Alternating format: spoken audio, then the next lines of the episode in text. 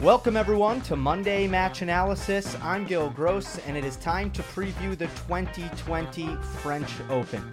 Sorry for the delay, everyone. Better late than never. Very, very busy week. Uh, so the draw came out Thursday. Today is Sunday. There are some matches that have already been played. In fact, I believe the only men's match still out there might be Zverev and Dennis Novak, and that's tight in the first set as I'm recording this. So I don't know what's going to happen there. I'll watch it as soon as I'm done with this. Uh, but yeah, just keep that in mind. There are some matches in the books, but uh, I will go quarter by quarter with this year's French Open preview. I will start by talking about the conditions. There is a lot to discuss on that front, and talk about what I'm looking for the players who I feel will have success at the French, the players who I feel will have less success at the French. This is the thumbnail. And uh, in the thumbnail, you can see some of the some of the things that we'll be dealing with over the next two weeks in Paris. One, there is tons of rain in the forecast. Now, Roland Garros now has roofs on I think the top two courts, uh, but I know on Philippe Ch- Philippe Chatrier at least there is a roof. Um, there are also lights on 12 courts at Roland Garros this year. So if there are rain delays, they can push matches later in the day. There's not even a curfew like there is at Wimbledon. So there's the potential that the players that play can go on very, very late into the night. There is also the weather factor outside of the precipitation in the forecast is the temperature, which is way, way cooler than what we're used to when the French Open is played at its normal June time frame. It's really, really cold, and you saw players and fans in winter jackets coming out onto the court uh, today, and that is going to change things immen- immensely.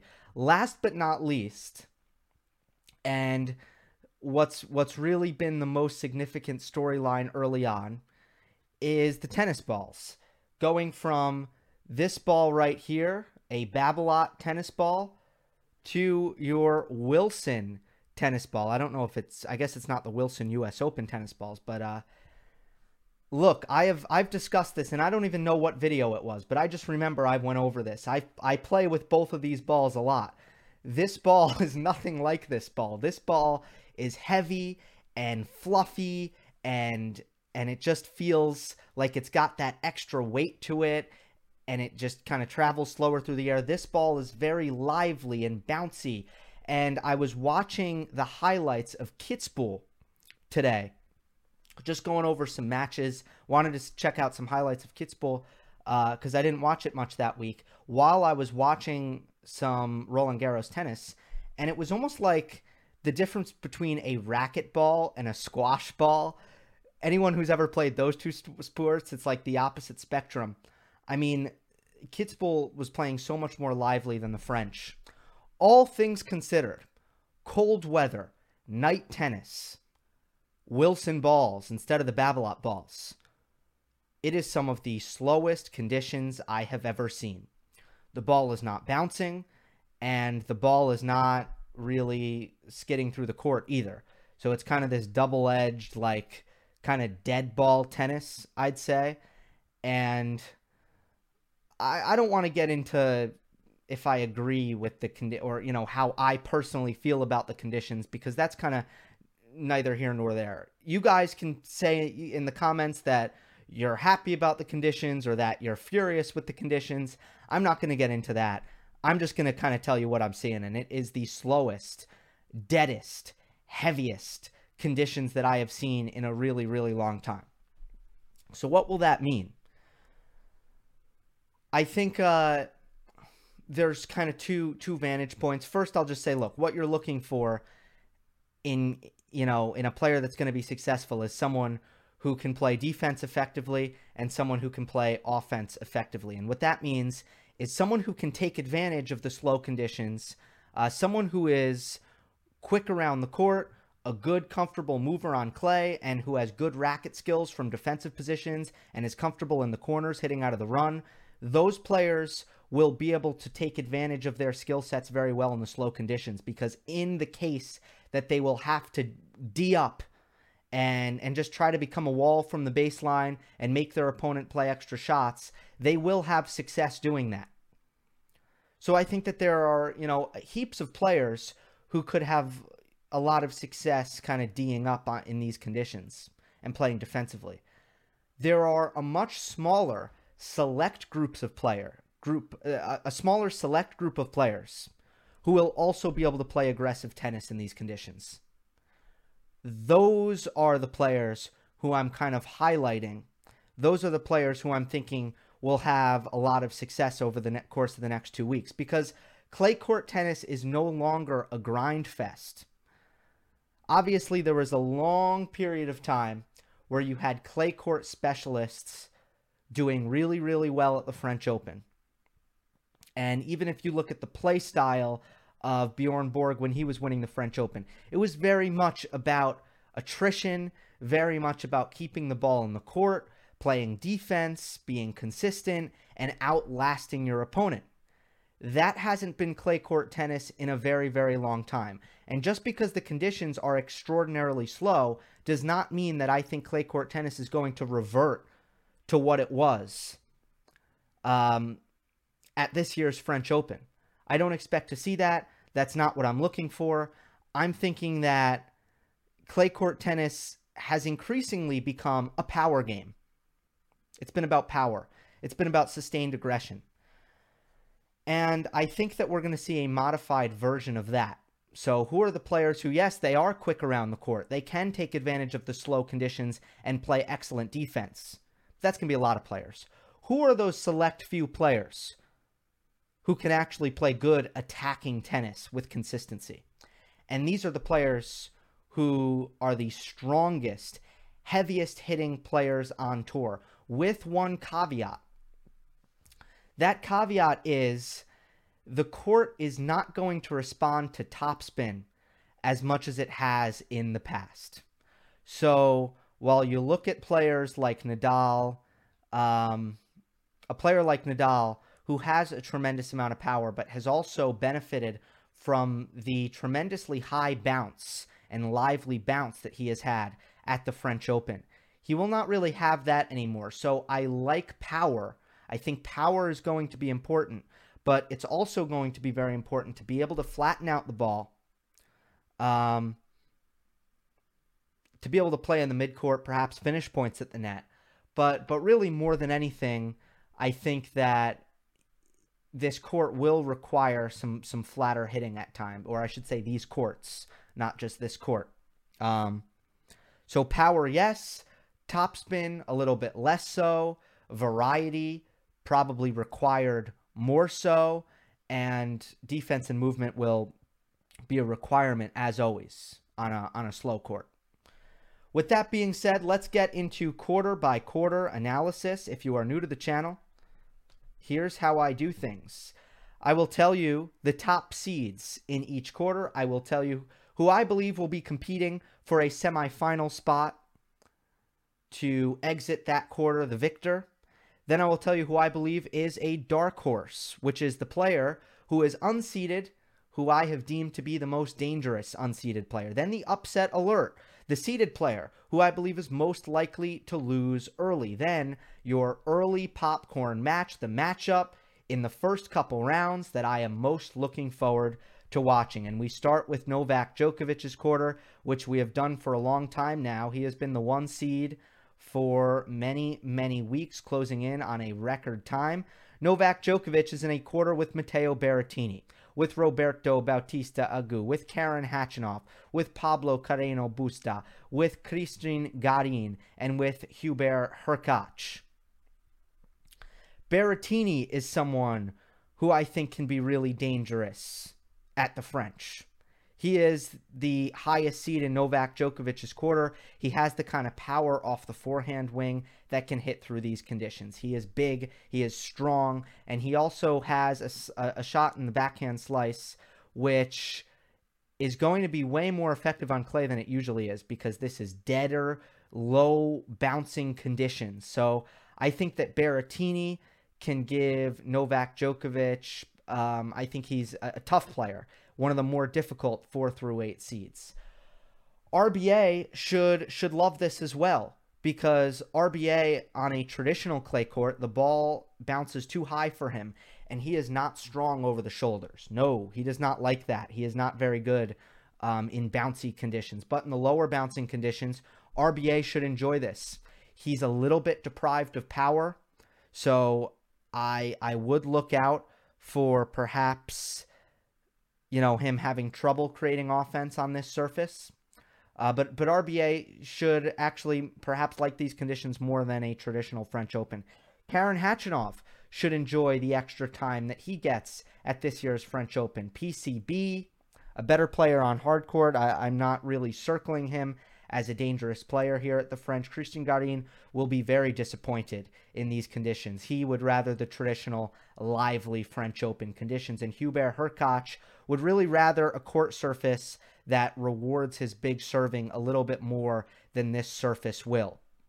So my quarterfinal is Djokovic um, and Berrettini. I do have Novak Djokovic coming through. My dark horse Guido Pella. I'm not really confident about this pick, but out of all of the unseeded players in this section, he is the player who who I thought um, is probably the most skilled and the most dangerous player.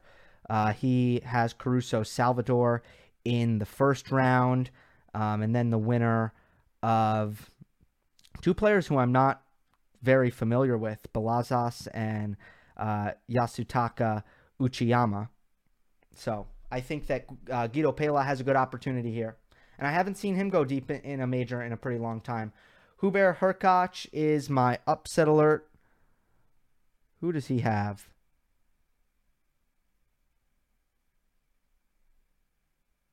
Oh, he's got Tennys Sandgren, a player who is pretty good on the clay, pretty comfortable grinding, doing some running, keeping the ball on the court. So that should be kind of a dogfight. And early popcorn, Berrettini versus Pospisil. And the reason I have that match circled is because Vasek Pospisil, who who does prefer hard court, no doubt, he his run at the U.S. Open was really impressive because I don't think he got too much help from his opponents. I just thought it was an unbelievable level. Big man tennis, big serve, big forehand, bold, uh, net rushing with frequency. I mean, that was just really good big man tennis that Vasek Pospisil played. So the level that he brought the the U.S. Open, I mean, that's why I'll I'll have this matchup circled. Berrettini, someone who I think can make some noise here against Pospisil. I'm just wondering, I'm just wondering if we're if we should, how carefully we should be looking at Pospisil. Maybe he's about to make a run back into the top 30. I'm I'm pretty sure he's been there before, so I have my eye on that matchup. The path for Novak Djokovic. Let's highlight that real quick. Uh, Mikael Ymer, the Swede, in the first round. He's got some skills, but not nearly consistent enough to challenge Djokovic. Rob Berankis, someone who who played Djokovic pretty close at the Western and Southern Open. Tennys Sandgren, uh, the winner of Cam Norrie, Tennys Sandgren, two players who really can't hurt Novak at all. Uh, Djokovic is very comfortable. Uh, Cristian Garin or Karen Khachanov. I actually have Garin, but I don't know. Maybe maybe it will be Khachanov. I, I'm having second thoughts when I look at that.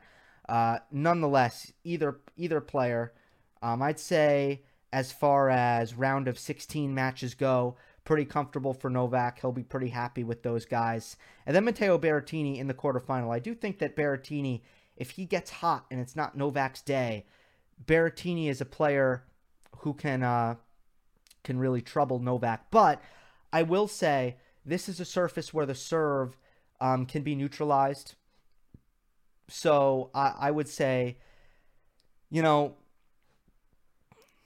if this were uh, a grass court, this would be more dangerous for, for. I don't even know if that's true, man. Djokovic is so. I, I love Djokovic on grass these days.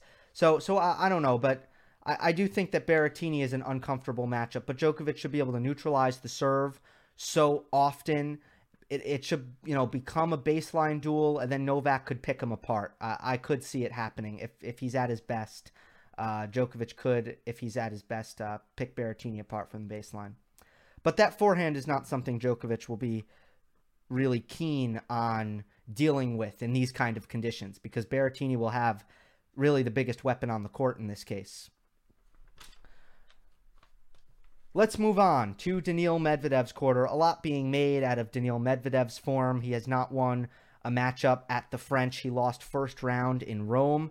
So people really down, really kind of trashing Medvedev's clay court prowess. And I was kind of was early on that bandwagon because it is true that that Medvedev is really offensively deprived on such a slow surface. So I don't think these conditions help him at all. However, Medvedev can beat a lot of players just keeping the ball in the court, doing some running and being more poised and more consistent. So he kind of he has that defense, he has the the ability to trade. It's just against players who can do that equally as well. That's where there's going to be issues for Medvedev, um, and against players who can actually create a lot of pace with a lot of uh, with you know with with comfort and ease. Those are the players who could who who will bother Medvedev. But let's not act like he's a scrub just because he's on clay. Let's not act like that. In Daniil Medvedev's quarter is Stefanos Tsitsipas, who made the finals of Hamburg and lost in a closely contested matchup to Andrey Rublev, who is also in this quarter, along with Denis Shapovalov, the Canadian, who made a good run in Rome to the semifinal. Also, Grigor Dimitrov and Filip Krajinovic. Krajinovic, a good player on clay as well. So this is uh, kind of your next gen quarter, right? You have Tsitsipas, you have Shapovalov, you have Rublev, you have Medvedev. Those are your top seeds. They're all bundled up. It's the next gen quarter. This seems to happen all the time. I don't know why. Or maybe it's just me. I always think there's a big serving quarter, but I don't think there is in this draw. There's the big serving quarter where it's like, oh, all the big servers are together. And then there is the next gen quarter. This is the next gen quarter. Um, Shapovalov is the player who stands out here. Shapovalov and Rublev. They are the kind of players who I really think um, they're the players I'm highlighting, I'm circling, because they have unbelievable racket acceleration. Some of the best on tour. And that gives them the ability to be potent on slow bouncing courts because they don't need to redirect pace. They can create all of it on their own. The reason I go with Shapovalov, I give him the nod, is because I'm concerned about I'm, I'm concerned about Rublev playing uh, long and hard for a week in Hamburg leading up to R- Roland Garros. And I remember how players fared who went far at the Western and Southern Open. No one at the Western and Southern Open who made the semifinal went past the first week at the US Open. I don't expect that to really happen again with Hamburg. And I know that with Djokovic, you have a bit of a fluky situation. But the, the point kind of stands. I think there is a reason why players do not play the week before a major under normal circumstances. So I think that's a tough one. I look at Rublev and Shapovalov. I think Rublev has a little bit more consistency. I think Shapovalov has a bit more flair and better net play, which could help him finish points on the slower surface. Uh, so, but still, it's kind of a toss up. I was going back and forth, but I'm going to go with Shapovalov, the player who got the week of rest before the French Open. Laslo Djere is my dark horse. Big, strong player who's a good mover on the clay, and this is his favorite surface. Daniil Medvedev, upset alert. Let's take a look at Medvedev and who he'll have to face early, because uh, that's that's very important. Uh, Marton Fucsovics in the first round. That's brutal. Fucsovics is an incredibly fit player. He's got top 10 fitness. He will go five sets with you happily. He will grind with you happily. And that's a problem for Medvedev. If, if Fucsovics has a good forehand day, his forehand is kind of hot and cold, it can go either way. Uh, he will be willing to run, he will be willing to grind. So that could be a tough one. Mannarino, or Albert Ramos Vinolas. I think it'll be Mannarino. Mannarino, another player. I mean, man, they're going to have long rallies. That's going to be tough. That's going to be annoying for both players because both of those players want to redirect pace. Both of those players don't really accelerate much. Um, after that, Medvedev could face that that's actually a really weak section. You have Basilashvili there. Basilashvili has the strength. I mean, he's just not playing good tennis. Normally, I'd say these are good conditions for Basilashvili, really one of the biggest hitters on tour off of both sides. So maybe Basilashvili, that could be an interesting matchup. He's just not playing well recently. I haven't seen him play well in a very long time. Uh, so I actually kind of have, I have Monteiro, but I don't know how confident I, I, I am with that. So maybe an easy third rounder for Medvedev, and then uh, Rublev or Lajovic. Did I mention Lajovic? Oh, I missed Lajovic. Lajovic is also a seed in this quarter. Another really strong player, a big hitter off both sides. Lajovic will love these conditions. This is a tough quarter and a, a really interesting quarter. It'll be fun to watch. So Lajovic is, if I had a dark horse among the seeded players, it would be Dusan Lajovic. So upset alert, Daniil Medvedev. Early popcorn, Rublev versus Davidovich Fokina. We'll see um, how Fokina does on on the heels of his really strong U.S. Open run to the quarterfinals. And we'll see how Rublev responds a day after the Hamburg match. The reason that's early popcorn is I just think I think we could see that get close and get interesting. Uh, Rublev hopes not because Rublev wants to have quick, easy matches. Shout out to Andrey Rublev though. I mean, if you really just look at his his results, the consistency that he's had in 2020, the win percentage that he's had in 2020. Elite stuff from Andrey Rublev. I know some of you still don't believe. You should. Quarterfinal, Shapovalov over Rublev. Let's move on to Dominic Thiem's quarter. One of the big headlines when this draw came out is how difficult Dominic Thiem's draw is. I will dissect that. Let's see if that's really true or if that's just more of a kind of a narrative that people ran with that doesn't have much to it. Top seeds Dominic Thiem, Gael Monfils, who I want to talk about for a second. Monfils was in great form after the Australian Open, again for the second straight year. And last last year, 2019, it was kind of derailed with an injury, and then this year it was derailed by, of course, the pandemic. And now Monfils uh, has no momentum. He's losing first round. Um, I know in the last two tournaments he's played, he's lost first round. It's just such a shame that we've seen Monfils play some really good tennis after the Aussie, and then I feel like his momentum is gone when it's it's time for the majors again. He's got the strength to hit through these courts. He's got the defense, but he's in no form, no form at all. Diego Schwartzman is in this quarter. He'll be dangerous for sure. Stan Wawrinka is a player, man. If I did my if I did my French Open power rankings again, you bet he'd be in there. These are perfect conditions for Stan, one of the strongest players on tour, can hit through the heavy conditions easily. Then you have FAA, still not really consistent enough, in my opinion, to go deep in conditions this slow.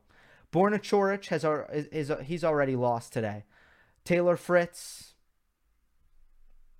he will not really be enjoying these conditions. And Casper Ruud, Ruud is is one of those cases where he just can't flatten the ball out. He hits with heavy topspin. He doesn't really have any other way to hit the ball, and it's just not going to be rewarded. Which is really it's a shame for for Ruud because he he is strong, he is powerful, which makes him so you know so dangerous on you know in traditional high bouncing, more lively clay court conditions.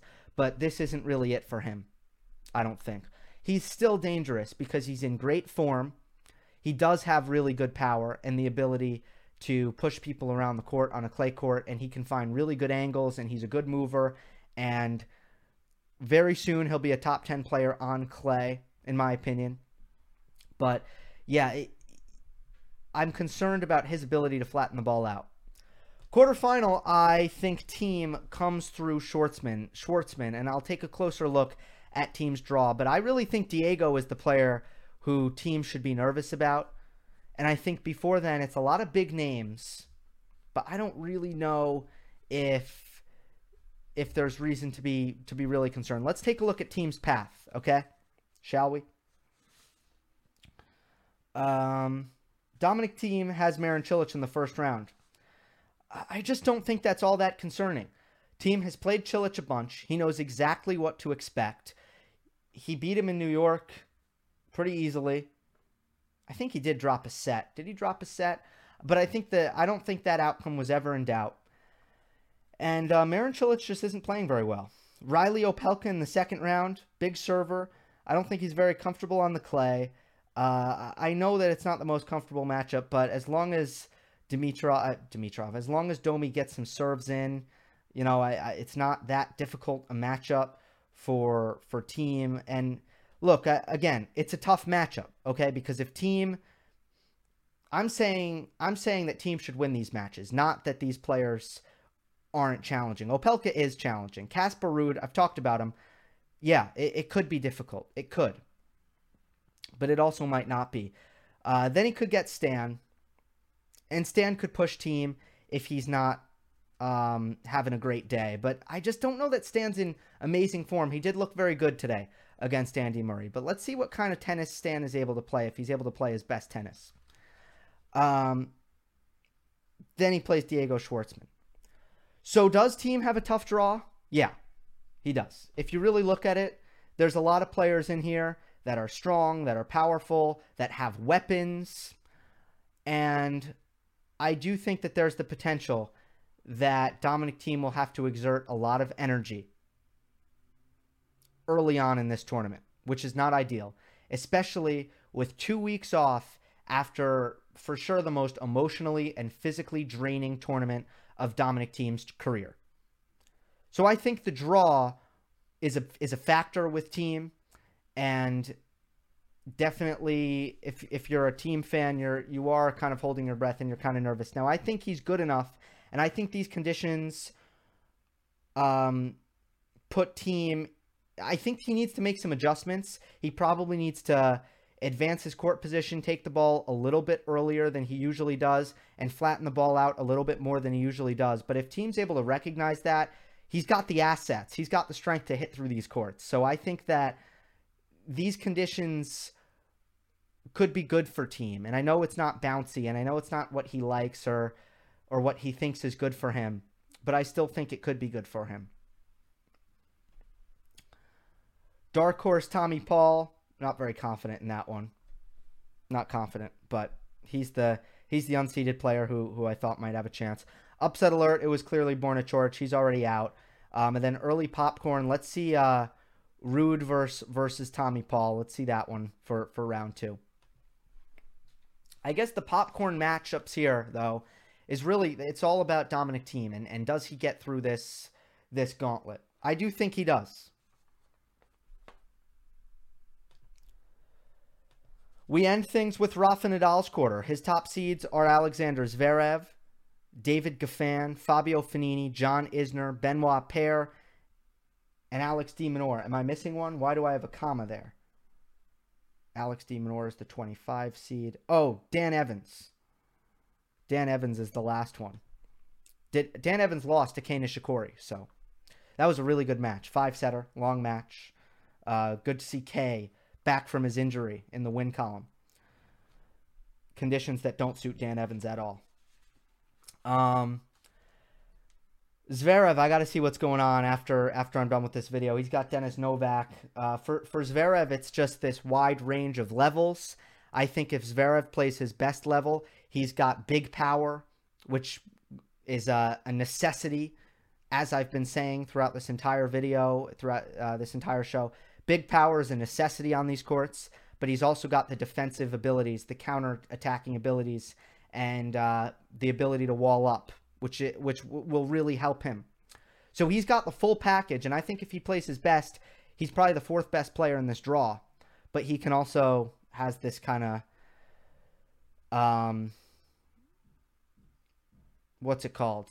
This okay, I, I'm I'm the word is escaping me. Um but this massive range. And if he plays long matches early, which he can do, and he's been known to do it the French, that that won't be good for him. So let's see if he even makes it to Nadal. But if he does, that could be fun. David Goffin is out. Fabio Fognini, um, you know, I, I don't know. I don't know how, how he'll feel about about these conditions. That's interesting. He doesn't strike me as the most powerful player in the world, but he does he does have a lot of pop for his size, and he does take the ball very early, and he is very offensive. I actually think he's gonna actually think he could be dangerous. John Isner is John Isner. Benoit Paire is just in a terrible mental state of mind right now, and he won't have much of a chance. And Alex de Minaur is out. Dark horse is Jannik Sinner. Talk about a player who can just absolutely crack the ball off both wings. He was so impressive taking out David Goffin in straight sets. Watch out for Sinner. Another thing about Sinner is his quickness is what I'm not really seeing yet. And he just doesn't get into the corners fast enough. But these slow conditions will give him just extra time to cover the court, get into the corners, and and even his kind of his big backswing on his forehand. The slower conditions will really help him, I think, hit out of the corners. So Jannik Sinner, this is a prime tournament for Sinner to make some noise and to, to break out in a major for the first time. Early popcorn, round two, Sinner versus Ruusuvuori, the Finn. Just a good matchup between two young players, but I heavily favor Sinner in that one. Let's take a look at Rafael Nadal's path and who Rafa has, the number two seed and the favorite in this tournament, although a lot of people now counting him out because of these conditions. And I'll talk more about that in a second. Uh, Nadal has, um, uh, you know, I, have I've watched this guy play, but I I don't want to butcher his name, but uh, Igor uh, Gerasimov, I don't know, Belarus first round, Mackie McDonald in the second, Kei Nishikori perhaps in the third round, or maybe Pablo Andujar, who has a win over Nadal, I want to say, but I forget when, but I feel like he's got a win over Nadal on clay. Um, John Isner is a possibility. Fabio Fognini is a possibility. Fognini is someone. Uh, Fognini. Wait a second. Oh, I totally messed up here. Yeah, yeah. I actually think I. I think I have Fognini probably meeting Nadal. Okay, that that's that's one to circle. That's one to watch. Nadal doesn't want to see Fognini here. Um, Fognini can can take that backhand early on the rise, do some damage with with that shot. Um, so so Nadal will need to figure that out. And then of course uh, Zverev and um, in the quarterfinals, or maybe Sinner. So there there's some. Fognini is really the the only one who I I'm really circling because by the time you hit the quarterfinal, of course it's going to be, of course it's going to be tough. In fact, I don't know if any of the seeds. You know, I kind of like a lot of players here. I like Berrettini. I like I like Rublev. I like Schwartzman. I like. I don't think that there are any quarterfinal matchups that I see in this draw, and I say, ooh, that top seed got lucky because they have an easy quarterfinal. I just don't see that. I will say that I expect to see Nadal, Djokovic, or Thiem lose before the semifinals. This is too wacky. The conditions are too crazy, too weird, uh, too erratic to see all the favorites get through this. I think we're going to see upsets. So when I make my picks, it's this is what I think is most likely, but I, I really don't think we're going to see that. Let us move on to the final weekend where I have Djokovic beating Shapovalov in five sets, Nadal beating Thiem in four sets. Nadal meeting Djokovic in the final and coming through in five. With Thiem, I actually think his best level would probably be enough to win the French Open. I don't think he has a chance to bring it because of his difficult draw and because of the monumental task that will be physically and mentally recovering from the US Open and playing this this French Open with without a lot of time to adjust. So I don't think Thiem is going to be able to really have all the you know when Thiem is knocked out of the tournament, I would be willing to bet his energy reserves are not at 100%. So that kind of that's why I don't see him. That's why I I really favor Nadal. Djokovic, a lot of people are saying these conditions are great for Novak Djokovic. I'm just really skeptical about that. Djokovic has a Djokovic will appreciate the lower bounce.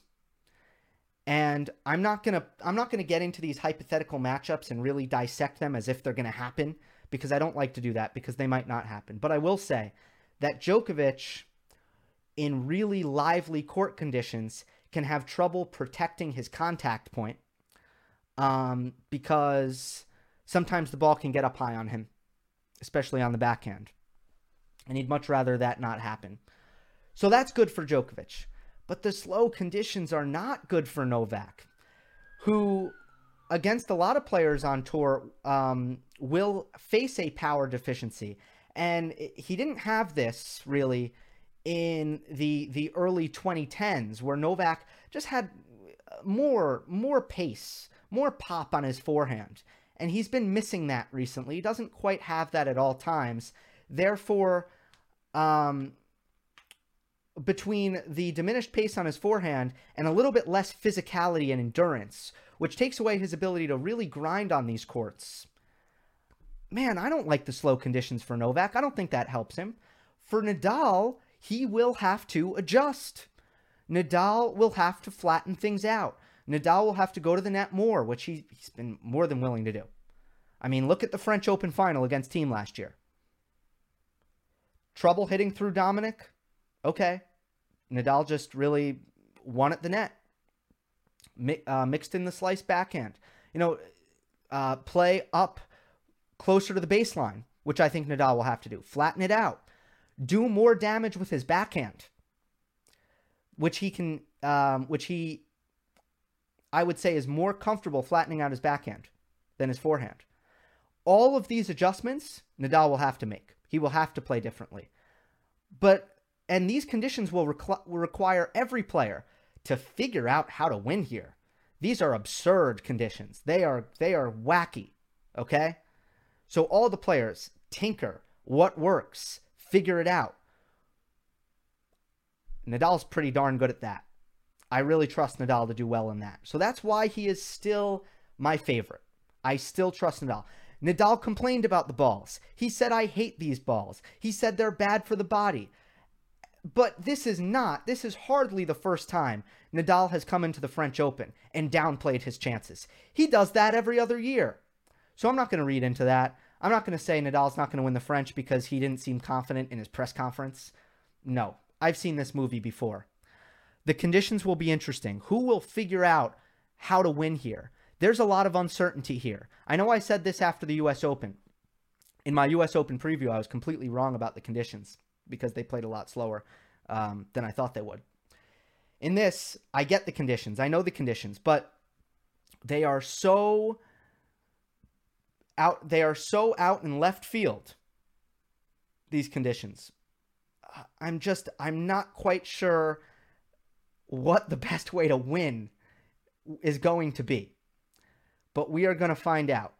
And um, I'm looking forward to seeing how how these things play out. Again, I don't really feel like uh, saying uh, after the tournament.